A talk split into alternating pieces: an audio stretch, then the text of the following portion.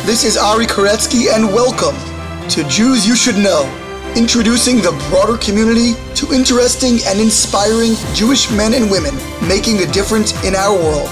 Some are already famous, some not yet so, but each is a Jew you should know.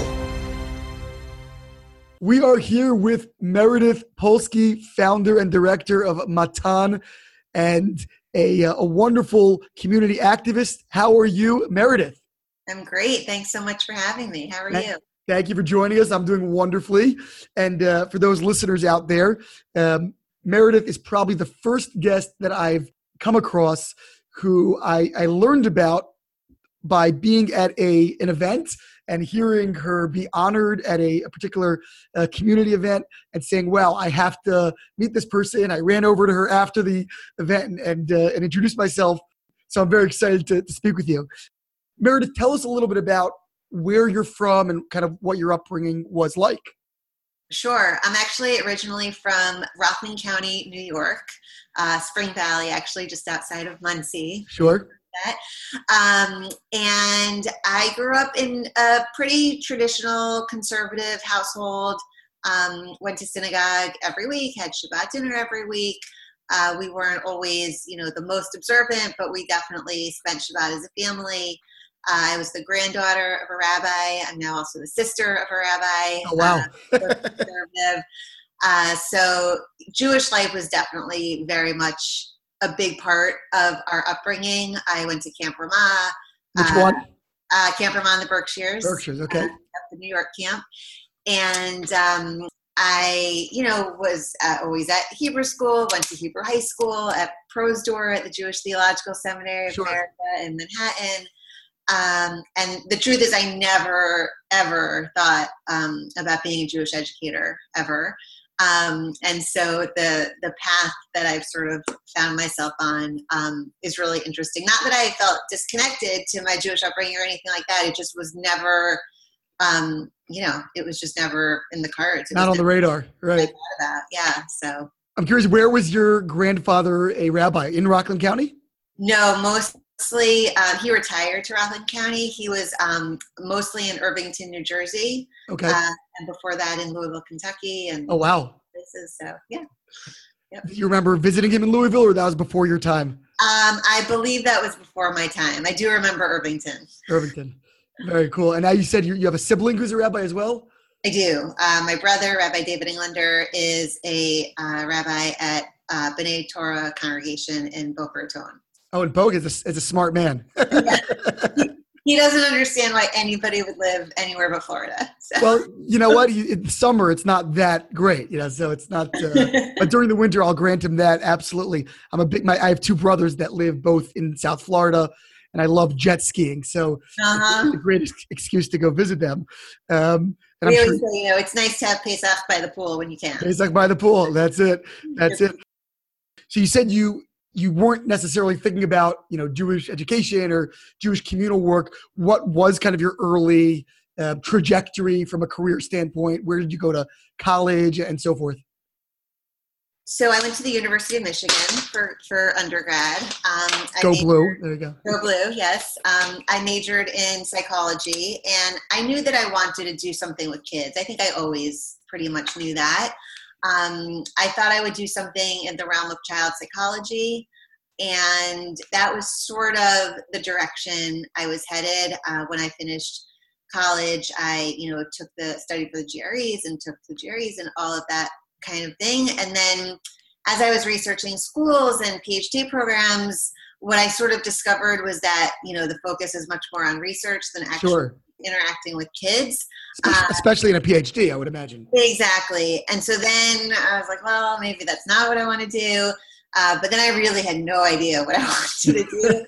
Um, so I had uh, finished at Michigan. I was living on the Upper West Side of Manhattan because when you're from New York, that's you know what you do after college. I was living Shtetl. Yeah. I was perfectly happy, um, and I was working actually at that time uh, full time for the Camp Ramah in the Berkshires office. Um, I think mostly because they had pity on me, and I just really knew um, while were you, were you like a lifelong camp person? Like I was. Twelve I years. Was, um, yeah, I worked at camp until I got married. So wow. At which point my husband said, you know, you're done. um, so I was doing that while I was trying to figure out, um, right. you know, what was going to be my next step. Wow. So you're you're working in in uh, the Ramah office, and how are you? This like 22, 23, kind of. 22, yeah. Right. And what ultimately coalesced for you, or, or what kind of crystallized for you? Yeah. um, moving forward, what did you? How did you kind of move in a new direction? Yeah, so basically, um, as part of my um, contract with Ramah, working full time during the year, I had very early on sort of agreed that I would come back to be a division head for the second summer. Uh, so I knew, you know, I might not know what I was going to do with my life, but I knew what I was doing that summer. So I I went back to camp, and uh, I always worked with the youngest kids, which I loved. They were about eight, nine years old, um, going into fourth grade and so i was a division head for the second summer in a row with those kids and basically i mean this is this is how my story goes. I i got on the bus on the first day of camp and i you know was like very excited starting a camp season. And i said hi everyone i'm meredith. Welcome to camp. Um, and a little boy from the front row looked up at me and very earnestly said like i care Said, oh, and I knew he was one of mine because we had like special shirts for them because they were Right. and we wanted to be able to find them and all of that. And I sort of knew instinctively that um, he was going to be my most challenging camper, but that he was also going to be my favorite camper. And I was right on both counts. And um, Josh, it turned out, I call him Josh, had significant learning disabilities, attention issues, social challenges that made it really difficult for him to successfully interact um, with the other kids in his bunk.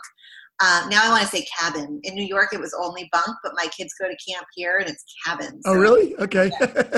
so I'll stay true to my New York roots for now. So um, he, you know, I think also really to his disadvantage was that he had come to camp and most of his bunkmates were kids that he was also at school with.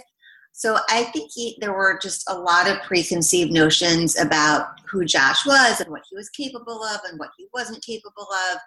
And that coupled with his own challenges and coupled with, you know, 18 year old counselors who, you know, to no fault of their own, don't really know not trained, not what equipped. to Yeah. do with a kid like this. You know, Josh and I ended up spending a lot of time together, and I loved it. I mean, he was definitely like my kind of kid, but it was really challenging, you know, for the bunk and for sort of like the whole system.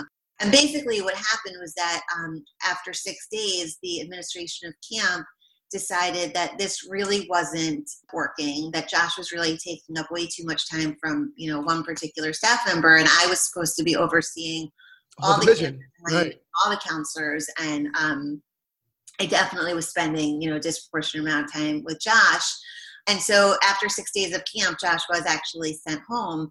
Um, and again I, I you know this is going back you know 20 plus years. I get older and older every time i tell this story. But you know i don't blame the camp either. At that time you know it wasn't on everybody's radar screen and it wasn't um, something that we were necessarily equipped with or had the resources for. I will say very shortly after that summer um, camp Ramah in, the berkshires created a committee. I was on the founding um, committee for what became their Breira program, which is specifically intended for kids like Josh, kids who can who are physically able because the terrain of camp isn't super Right. accessible, but we're able to be in a in a bunk with other kids, but just need some extra support. So I'm really, you know, I'm really proud. I didn't have too much to do with that Breira program after the beginning, but I'm really proud that campers like Josh now certainly do have a place at Ramah. I think that's really important. I'm not looking to, you know, disparage anyone or anything. And they really did, you know, the right thing in terms of their growth and, you know, learning and things like that. But for Josh, you know, he was sent home on day six, and I was really devastated by that. It was really, really hard on me. Josh and I wrote letters back and forth through the Oh. rest of that summer. He would actually write to me. Uh, you know, he was like eight years old. He would write to me on like big pieces of construction paper and marker. Right. I actually have them somewhere. I could probably, you know, dig How did he deal with the rejection? I mean, it's I you know, this is the part I don't remember quite as clearly, but I remember he was really sad. Yeah. Um, I don't remember the ins and outs of who told him what or you know i just remember he was sad um, and, and what i also don't remember and it may be because i wasn't 100% involved in this aspect just as a unit head but i don't know how his parents reacted Mm. at the time and i Mhm. don't know you know sort of the um, intricacies of what that was like for them i do know that he was he was sad to leave and i was you know i was really sad to have him leave so we wrote letters back and forth and then the summer ended and the letters ended and you know as as it happens. So that october so camp ended of course like at the end of august and that october i called um, a friend of mine who i knew who was a camp person and i knew was a teacher at the jewish day school that josh attended and i called him up and i said hey you know i just really wanted to see how josh was doing. And he said oh i don't know he got kicked out of school. Oy vey. And it was like you know i don't know if before this if i believed in light bulb moments um, and i told you i never planned to go into jewish education but that was my light bulb moment. And i just felt like you know again like i don't know how his parents responded. I didn't know them personally but i just felt like here was this family that really tried to give their kid the best of what jewish education could offer. You know we always hear about jewish summer camp and jewish day school and all of these things. And i just felt like here was a family that was rejected at every turn. And i thought okay i guess this is what i'm going to do with my life. You know i'm going to i'm to figure out how to how to fix this problem that i only thought was a problem because of this one kid. But then i started talking so maybe not you know the best career choice but i started talking to lots and lots of other people. Um, and everybody had a story of their own Josh, you know, whether it was their own kid or a family they knew or a friend. And so I decided that this was really something that I wanted to sort of immerse myself in and try to do something about. So amazing. I, I want to ask you because Yeah. I want to hear exactly how you did that. Uh, but I want to just sort of reflectively understand how did you know at that initial moment on the bus, this kid kind of throws down the gauntlet, you know, giving you like that challenge.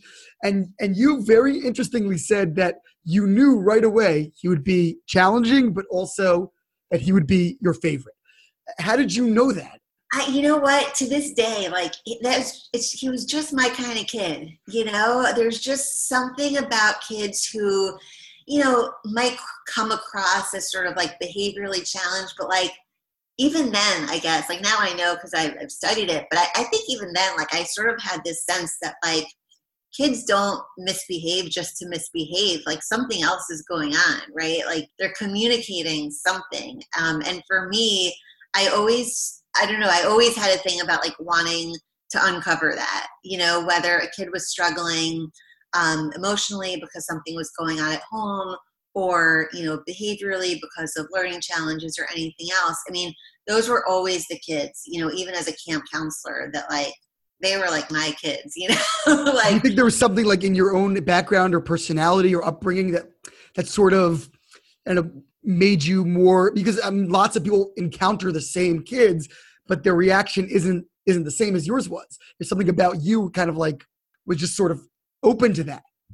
You know now i feel like i'm in therapy i don't know know um I won't bill you, Meredith. No. Thanks. Um, I honestly, I honestly don't know the answer to that question. You know, so many people go into um, special education or, or, you know, especially Jewish inclusion because you know they were a parent of or they had a sibling. Sibling or yeah. I didn't have any of that, and obviously, you know, my idea to do this professionally came about long before I had my own kid. So I'm not really sure. Maybe I should, you know, dig deeper and again at some point, and maybe I'll have Gotta better. leave something for a second podcast. Yeah, I guess so. I Um, like the, I like the tease. That's good. so so i'm really not sure but i know that i was always drawn to those kids even if you know as a first year counselor you know the kid who like couldn't stop crying because she was so homesick like she's got three kids of her own now like she's the kid i'm still in touch with kid you know she's Right. 30 something 30s. right. those are i don't know for whatever reason those were the kids uh, i don't mean to group them as like those No, I understand. Right, but there's something you know, that spoke they were you. the kids I was most drawn to. Maybe I felt like you know I could have like a bigger impact. Maybe, you know, I don't know. I was very homesick as a child at camp, so I sort of get the homesick part. I'm not so sure about like the special needs and disabilities part. Right.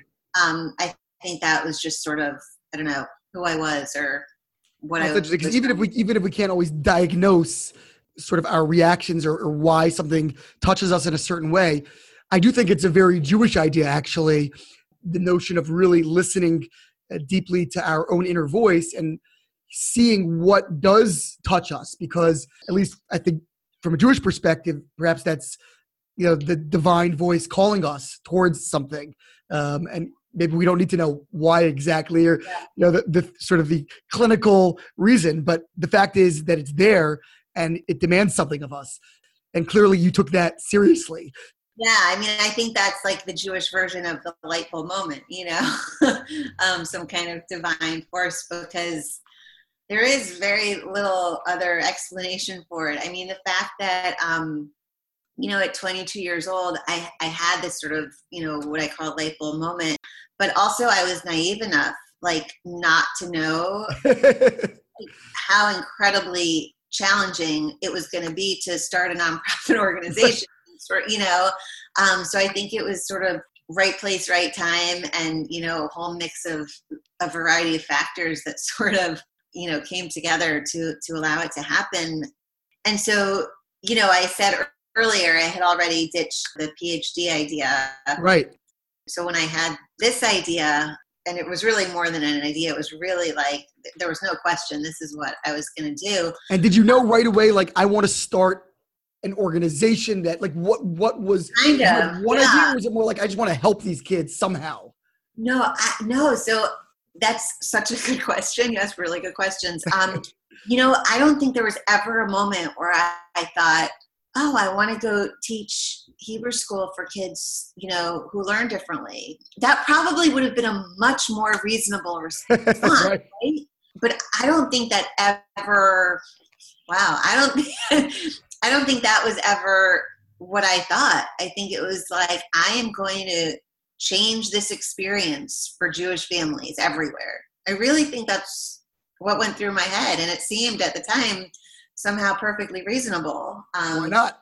You know, to have no job and no money, and you know, this, this is what I was going to do. So I decided. I mean, I did like a very little bit of research, but I decided that um, sort of the skills and knowledge I needed would be in special education and in social work because I figured the social work, you know, the special ed piece was sort of clear. Like, obviously, you know, if I want to understand kids, you know, with learning differences, sure, disabilities, um, special education made sense. And the social work piece, I think, partly because I still had, you know, I, I had thought about psychology for so long, but also I think with social work, you, you really learn about systems. Yep. Um, and you know community systems and family systems organizational systems in a way that I, I didn't think i was going to get from the special education side um, so there was a, I think there still is a program in New York. It's a dual degree program in special education and social work um, at Bank Street College and Columbia University. Um, so I just kind of thought, okay, I think that's you know that's what I should do. Um, and this was literally like I made the phone call in October. This was October and so I applied to that one dual degree program, and I always say, luckily, I got in. I didn't have, I really didn't have a backup plan, and I felt like this real sense of urgency, and I actually started the program that January. Oh my gosh! Yeah, so like less than three months after that phone call, um, I was enrolled in graduate school, and so the way it worked because I started in graduate in, in January I had to sort of like do the year of social work work between like I think January and August or something like that. So I did summer classes and I did all you know. And Intense. I know I was in like a huge rush. I like you got to change the world. Hurry up and graduate. I know. It's, it's really what I felt like. Um, and so it's basically like a three-year program, and I might have done it in a little bit less time. I don't even remember now. But so I I was getting these two master's degrees, and basically, you know, grad school is all about like different projects and diving into different ideas and things like that. So I really was able to spend sort of those three years researching and studying and interviewing and mapping out what would eventually become Matan. Um, and during those years, I was able to get some teaching experience, um, some more Hebrew school experience, you know, regular classroom experience, special ed teaching experience, and talk to just a lot of rabbis and communal professionals and BJE people and, you know, all kinds of different folks to figure out, like, again, like what I was going to create. It was never that, oh, I'm going to go work in like the inclusion division of the BJE. I don't know why. Again, it would have made a lot more sense, but that's that's where I was headed. And um, during that time, I met a couple of other women who sort of were on the same wavelength and had had similar experiences. Um, one with her own kids, and one with you know with other people's kids, like like myself. And so we just started to brainstorm and, and map out and see if we could work together by that time I was teaching, I think it was around the same time, I was already teaching full time at a Jewish day school um, in Manhattan. So I was done with school, um, but I was still really, you know, working on this idea. And as it turned out, it was exactly when, so it was around the year 2000, and it was exactly when the Jewish community was really starting to think about sort of like this social entrepreneur piece, right? right? It was it was the beginning of what was called Bikurim at what was Jesna and UJC. None of these things exist anymore. Um, it was the beginning of Joshua Venture. It was, you know, it was really the very start of the Jewish community thinking about okay, there are these young people out there who are thinking about Jewish life in different ways. Um, what do we do about that? How do we cultivate that? How do we you know support sort of this next generation? I think it very um, much paralleled the dot-com movement uh, yeah that sort yeah. of startup mm-hmm. mentality that began emerging. Yeah exactly. So it was you know i really i think about martin kaminer who you know had this vision um, for Bikurim and um, i had literally never written a grant proposal before never probably even saw a grant proposal before. But somebody told me about this Bikurim project and they were they were accepting applicants for their first cohort of incubator organizations. And so we applied for it and we interviewed and we wrote this grant and um, it's crazy looking back. But we were accepted and it was really like you know it was really the start of matan because we had um, they gave us like a small like a cubicle like at jesna so it felt like we were something real, you know. Um, and it didn't provide money, but it provided a lot of supports, um, you know, in terms of training, in terms of a physical location, in terms of helping us learn, you know, how to officially start a not for profit, all these things that clearly had never occurred to me that I would need to know, um, you know, how to write a budget, how to, you know, all of these things. And just soon after we got into Bikurim, Joshua Venture announced um, a call for proposals for its first cohort. And basically, what happened was they had a target age group in mind. So you had, I don't remember what it was, but you had to be between this age and that age. And of myself and my co founders, I was the only one who fit into that window. So we were like, okay, I guess you're gonna you're the face. apply for this. Um, and it was it was based out of San Francisco and they flew me out to San Francisco for an interview. It was, I mean, it all seemed really crazy at the time. And I was still teaching full time. And then after my workday, I would go to the Jesna offices and I would sit at like my Matan office and figure out, you know, what I was going to do. Um, so I got into Joshua Venture. And so that really allowed me, because that did come with a bit of money. So it allowed me to sort of, you know, quit my day job, if you right. will. The following year, I wasn't teaching full time and I really was just working on Matan. So the way that things emerged, my colleagues still had other jobs. And so I became sort of like the default in charge person. Lead, right. You know, and so, and then it just sort of evolved from there. And ultimately, actually, they both left the organization. And um, we, before, so the first one left pretty early on. And then the second one, as she was getting ready to leave, we wrote a grant so that ultimately I'd be able to hire an executive director, and um, and and that's what we did. And so, you know, it was sort of a crazy confluence of events that worked out really well. But again, if I knew what I didn't know, um, you know, I'm not sure I could have taken all the leaps. That's why they often tell people to get married young Probably true. Yeah, it just when when you were first starting this, you know, when you first had this initial call it light bulb moment, epiphany, yeah. know, crystallization. Did you do some initial research within the broader Jewish community just to see like does anything like what I want to do exist in any way?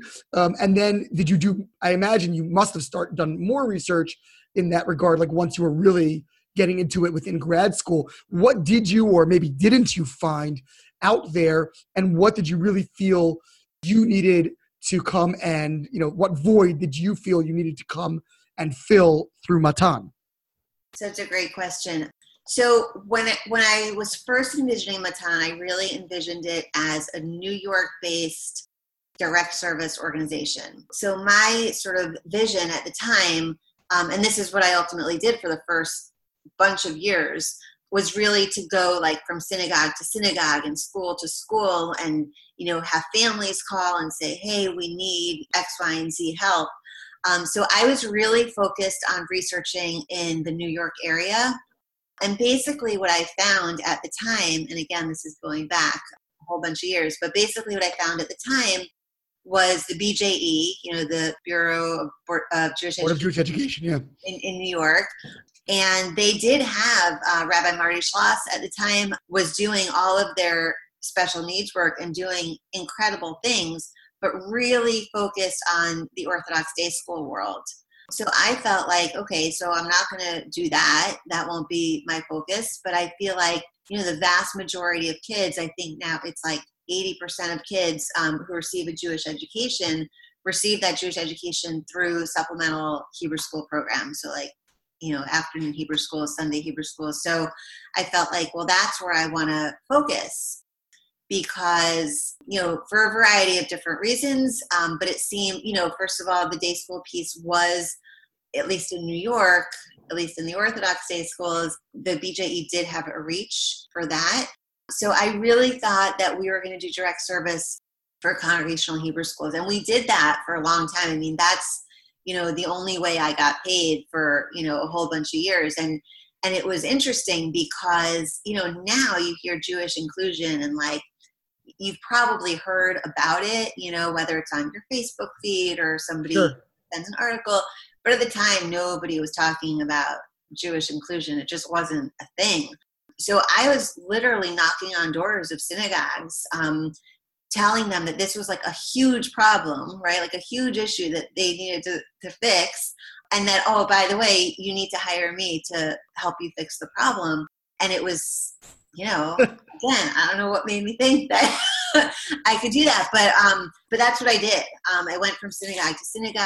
I really helped them evaluate their programs and what was going on because you know I would go to some schools and they'd say, well, 65% of our kids get pulled out for Hebrew support. And I was thinking, well, something's not going right in the classroom, you know, if the majority of your kids are being pulled out. So we would look at the program, we would think about different models, and how to address the different learning needs. So you would um, end up helping them kind of re reconfigure their actual mainstream education as well. Exactly, exactly. And to this day, I really feel like inclusion is not just about the kids with special needs or disabilities. Like inclusion is really about everybody because when you make a program or a lesson accessible to every kind of learner, it benefits every single learner. You know, um, the things we did in programs were to make them more multimodal, more multisensory, more engaging, more active. And four o'clock on a Tuesday afternoon, whether a kid has attention issues or not.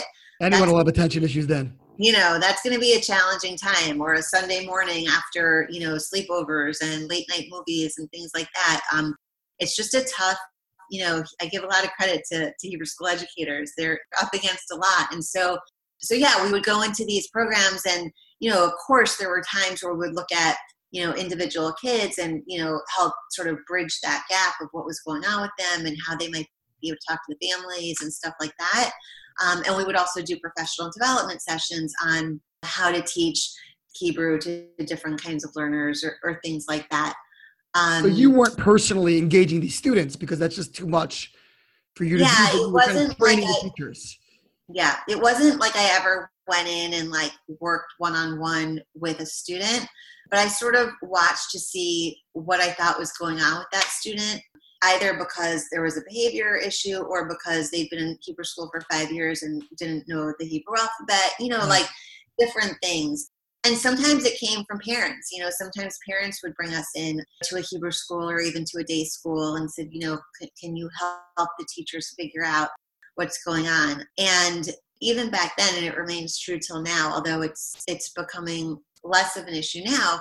But the big complaint, um, oftentimes among Hebrew school educators, that parents don't tell them what's going on with their kid. You know, they don't tell them if they have special accommodations in public school. They just drop them off at Hebrew school and think it's all going to be okay.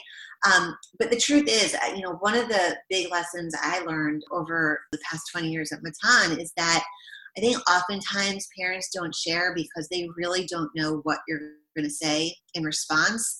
And I think parents of kids with special needs and disabilities are told no so often, and things are such a battle that they don't want their, you know, religious spiritual home to be one more place where they're told no.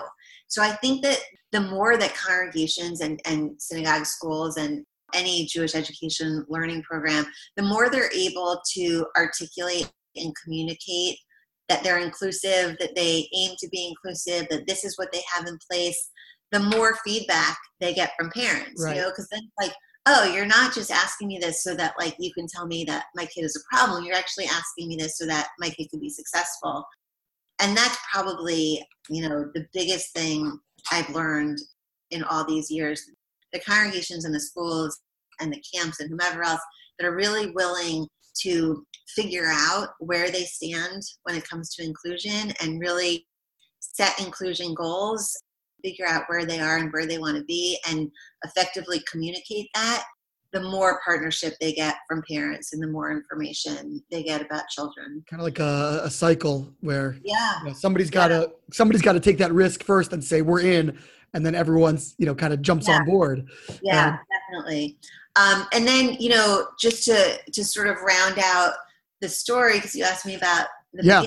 something else that I know I haven't answered yet. But basically, so after we were able to hire an executive director and we went through a couple and in 2010 so at about the 10 year mark um, we had an executive director actually Dori Frumin Kirshner, who is still our executive director. So we went through at that point a strategic evaluation. We hired a team and we worked very closely with them and our board. And what we discovered with sort of like this new york direct service focus was that we were having a really tremendous impact on a really small number of people right right so if the vision was really to change the landscape of Jewish education and how Jewish education is able to include children with special needs and disabilities, then we really needed to shift our model. And it was at that point, I would say, that we started doing more research, you know, sort of nationwide of what else was out there in turn. And at that time, it was a lot about BJEs and their, um, you know, inclusion specialists and things like that. Um, but we were sort of like this independent entity, and we needed to figure out what to do with that. And we also needed to figure out how we fit into that landscape of sort of like the sort of much more organized Jewish right. world. And the interesting thing is, we didn't quite fit into that model, but those have disappeared and, and, we're still at it. So um, that part has been you know just sort of fascinating you know in terms of what we were able to sustain in the midst of you know really challenging landscapes both for you know inclusion directors of bjes and also bjes themselves. And so so what emerged was that we decided that we were going to really shift and become a real training organization so we really put aside the direct service, um, you know, me knocking on doors, and decided that this was going to be this was going to be our thing. We were going to train the people on the front lines of Jewish education, so that wherever they were, they could successfully include kids with special needs and disabilities. So, so you wanted to train them before they reached the field, or once they were already out there in different places? Great question. So, so at at that point, it was really um, well, we had ideas about both. So at the time, we did start doing some trainings um, at some of the graduate schools, like at JTS and HUC, um, and we still do some of that. And we're involved with them in talks because we've always advocated that there should be, you know, an inclusion track in all of these places because basically what happens is these Jewish educators come out of these schools as Jewish educators, never having had any exposure to inclusion or special needs. And that's just not realistic anymore. You know, no matter what classroom you walk into, there are going to be children with learning challenges. Um, so that kind of reminds me as an analogy of like a medical doctor never learning anything about alternative medicine or Eastern medicine, you know, where there's right. like people are interested in, in holistic approaches yeah. you need to know something about it you know? Yeah exactly. So um, so we've really been advocating that for many years and i think um, you know jts and huc as examples are really getting much closer to that. Um, but over the years they've brought us in to do sessions and things like that. I've also taught um, online for gratz college so that there's some inclusion stuff. But we decided for like our sort of flagship training program um, that we would create what we call the Matan Institute. And we launched it in 2012, so it was just about two years after the strategic evaluation. And it was another consultant because we were thinking, well, we're not ready, we don't know, we've never done it. And this a consultant said to us, if you do it, then you'll have done it.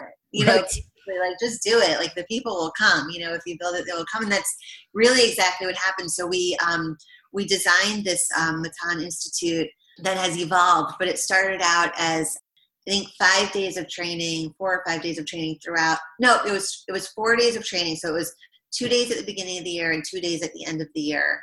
And it was geared specifically towards congregational school education directors. Okay. Um, and we only marketed it at that point to people in the New York metropolitan area, sort of as a pilot. And we got applications from all over the country. Wow. All over California, Texas, Florida, Michigan, everywhere. How did people hear about it?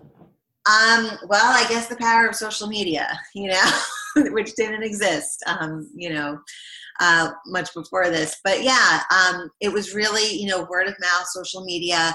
But it really showed us, you know, we've we've stumbled upon something here that that people are really searching for. So that first cohort of the Matan Institute, we had 17 education directors um, from all across the country, and we hired mentors so that every participant would also work with a one-to-one Matan mentor who would help them establish and then work towards uh, short-term and long-term goals towards inclusion in their institutions. And we also had webinars between our in-person dates. And um, it was a really phenomenal experience when we just felt like we were creating such ripple effects for the Jewish community, you know, all across the country and so from there we, we expanded the program. So now we do um, six in-person days. So it's two at the beginning two in the middle uh-huh. end because we felt like we didn't have enough contact with them.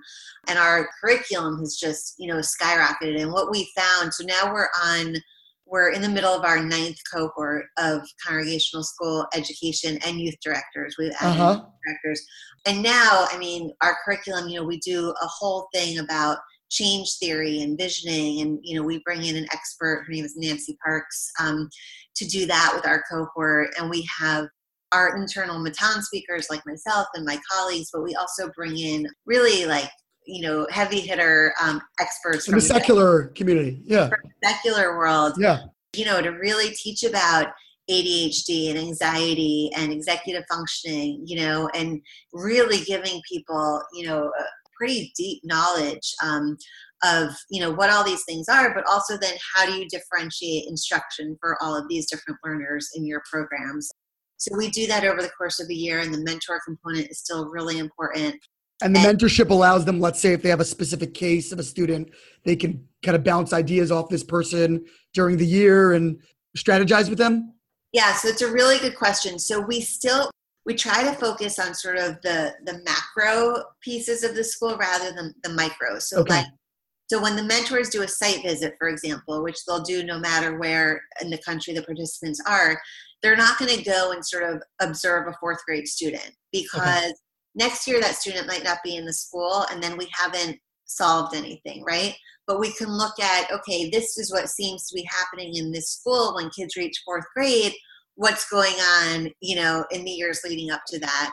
Or we seem to have, you know, a really disproportionate number of students struggling with X, you know, what's happening with that? Or our teachers, you know, seem to need support in differentiating instruction, whatever it is. And so those are the kinds of things the mentors will work with them on. And also just like creating systemic change, right? So like it might be that a mentor is going to help them rewrite their registration materials so that they're asking better questions and getting mm. more information it might mean that they're helping them create an inclusion committee or crafting an inclusion vision statement. You know, things that are really going to create long term systemic change in these organizations.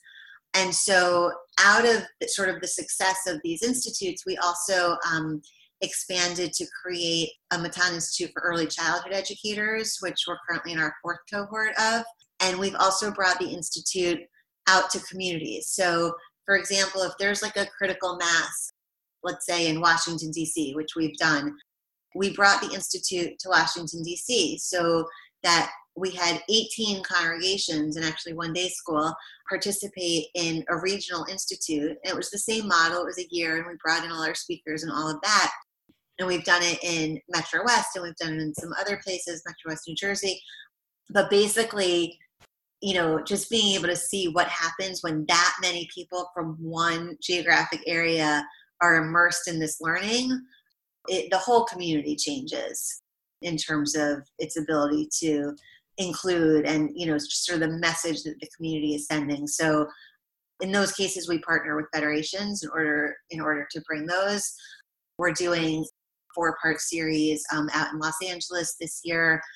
And we've done you know we go all over for professional development. So we love the institute idea because it's it's not just a one-off but we do the one-offs too. you do the one-offs also. How, how do you deal with the fact that i mean obviously you're training these careerists so to speak these heads of institutions but brass tacks i mean most of the people actually delivering the education are going to be i mean I, I work with college students right on, on campus um, so many of those kids, you know, are, are Hebrew school teachers or, you yeah. know, and these are young people that there's a lot of turnover. They're not necessarily education people. So how do you deliver the information or the skills to those people who are actually in front of the kids in the classroom, even if the education director is getting this amazing wealth of knowledge? Yeah, so it's a great question. Um, a lot of what we do as part of the Institute is to help them understand how to teach it back to their teachers because basically i mean we're always happy to you know go do a professional development it's partly you know how we bring in um, sure. our funds but um but ultimately we want them to not to have to hire outside consultants to do it so when they participate in an institute so they get a full binder of every presentation that's being done at the institute. They also get it on thumb drive or google drive um, so they have it all electronically. And we really workshop with them you know how they can take this and bring it back to their teachers. Um, you know i think unlike other places we're not looking to be proprietary. We're really looking for them to take it and share it back. And so you know one of the things a mentor might do is to help them create a professional development for their staff. You know and some of them feel more at ease with that than others. Some of them are still going to ask us to come do it you know and of course we'll, we'll do that. But um, the real intention is to empower them with the knowledge and with the skills to be able to do it. You know recognizing that we're not you know we're not giving them masters in special education right. like that but really giving them sort of the tools that they need to work with their teachers. And then you know when we go into different communities we do train a lot of classroom teachers. frontline teachers. Yeah yeah. I'm, I'm curious how did the um, when you switched models so to speak how did the people that were or the, the institutions that were receiving services previously how did they react? Was there was that a difficult switch for for people to kind of wrap their heads around um, somewhat but we we really created an exit strategy. So it was over a period of like three years. Okay. Um, so you know we we didn't take on new clients in that same capacity but we didn't just drop them. You know we um we created like a three year exit plan and part of that exit plan included you know having the directors participate in an institute. the cohort right. Because what we were finding also was that people were sort of outsourcing inclusion which also you know is sort of ironic. So, like we didn't like we we really no longer wanted people to feel like oh well we're doing inclusion because we brought matan in. You know like well matan was doing inclusion and it was great that the organization was willing to bring us in but we really wanted the organization to be able to you know do inclusion. Right. So right. Yeah. Now did you have to transition to becoming more of a fundraiser or is that really the executive director who deals with that? Like what's your role at this point in the organization's life cycle? So the fundraising is basically the reason I didn't ever want to be the executive um, so you know, business school was not you know on my on my list ever. Um, well, maybe at some point, but no time recently. But um, so yeah, our executive director is is really the fundraising point person, but she and I are definitely writing partners. So I do a lot of grant writing at this point, like right. a lot of grant writing, and you know, grant reporting and things like that but also you know creating the curricula for these institutes keeps me pretty busy because every cohort is a little bit different, you know, and, and we never want to feel like it's sort of like this plug and play program. You know, when people apply to the Institute, we ask a bunch of questions about like their greatest challenges and what they have in place already and things like that. And so we really want to make sure that we're answering to those. And actually, one of the things we do is on big sort of um, poster boards, at the beginning of an institute, we print out what they listed as their challenges and what they listed as what they hope to learn. And it's so that they can see each other's, but also really to hold ourselves accountable, you know, yep. that this is this is what we're here for and this is what we're going to address. And, you know, I guess probably as with any program, like the longer you do it, the more you want to add to it and the more you want to change it and the more you want to make it better. So I do a lot of that. And like right now, we're working on one of the things our past participants, because now we have about almost 200 alumni participants, and um, and we continue to evaluate. We do sort of like longitudinal evaluations, and one of the things we're asked a lot is sort of like, what's next? Can you do a follow up? Can you do, you know? So right now we're crafting an Institute 2.0 that will be specifically for people who have already participated but want to go deeper into um, a particular topic. So they could sign up for one day, two days, three days, um, but each day will focus on a on a particular topic that they've sort of ranked as being the most relevant to their work at this point. And so things like that, you know, and and also my job is talking to communities. So anybody who sends an inquiry to Matan, you know, I'm the one who reaches out and like somebody from Tucson Federation reached out and, oh, you know, we're interested in bringing Matan, but what would that mean? And what do you do? And what this is what our community thinks it needs. And and really like building those relationships and helping communities figure out what would be the best use of their time and money, you know, if we were to come out. And I do a lot, you know, I do a fair amount of traveling because often sounds like it. oftentimes I will be the one that goes out to, you know, to present or um, right. you know, things like that. So um yeah, but we have a great team. I mean, Dori is amazing, and we have um, Michelle Steinhardt is our mentor coordinator. So she took that off my plate, which has been amazing. So she oversees all the mentors for the ed director and youth director cohort, so that there's you know a real layer of oversight. And we created a mentor curriculum so that the mentors check in each month with their people and there's like things that they can study further and you know articles they can read and questions they can be asking and so, yeah, we have a great team.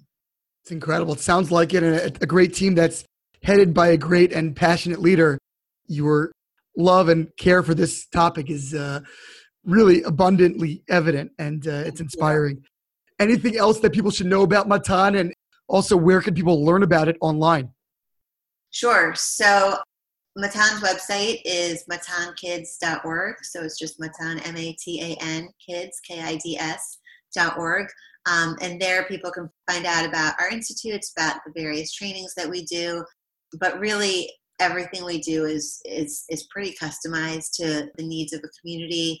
Um, sometimes we'll work with federations to do sort of a community assessment to figure out where their community is at in terms of inclusion and what would be the best next steps forward.